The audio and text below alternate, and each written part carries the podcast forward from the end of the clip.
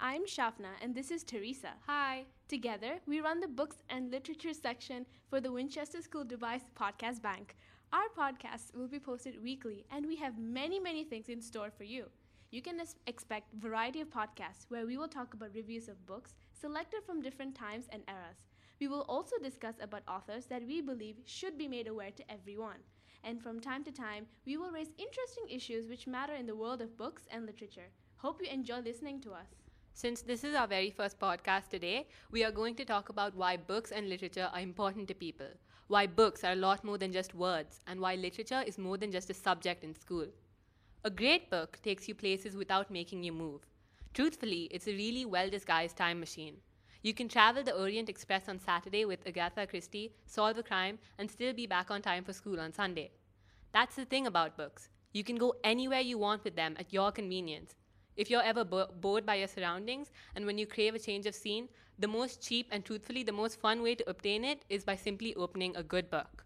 The soul is the temple of a human. This is not just a cliched quote or what a yoga instructor would say, but this quote is laden with truth, something we all have unfortunately overlooked.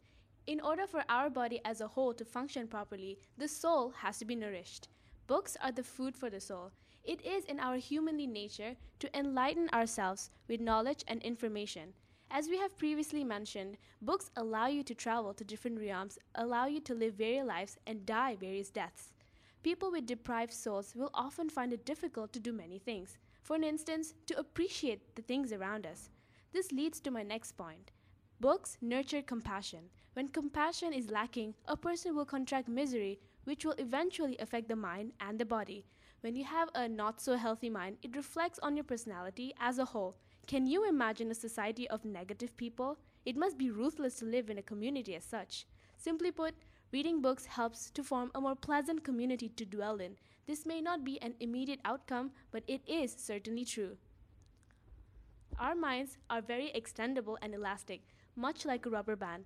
As you read and imbibe countless matters, your mind extends in such a way it changes the way you think, your perspective on life, and even your reality. With your mind so wonderfully broad and open, the sky will appear bluer, the sun shines brighter, and everything will be a lot more meaningful. Books teach us things as well, valuable lessons that are often hard to come by. They bolster our imaginations and help us learn important lessons of courage, friendship, and love.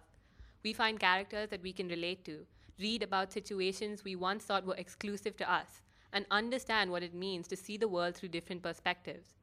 It's important to understand this. Reading isn't meant for only one type of person. If you haven't found a book you like yet, it's because you haven't found the right one for you. All of us have bad days, days where your friends are being particularly annoying or where something has gone horribly, horribly wrong. The right literature, a poem or a novel or even a biography, can change all of that. As the great F. Scott Fitzgerald once said, that is part of the beauty of all literature. You discover that your longings are universal longings, that you're not lonely and isolated from anyone. You belong. With that great testament by a great writer, we would like to wrap up this post. We are hopeful that with this post, we have secretly convinced many of you non readers to pick up a book soon and have encouraged existing readers to read even more. Till the next post, see you and don't forget to feed your soul.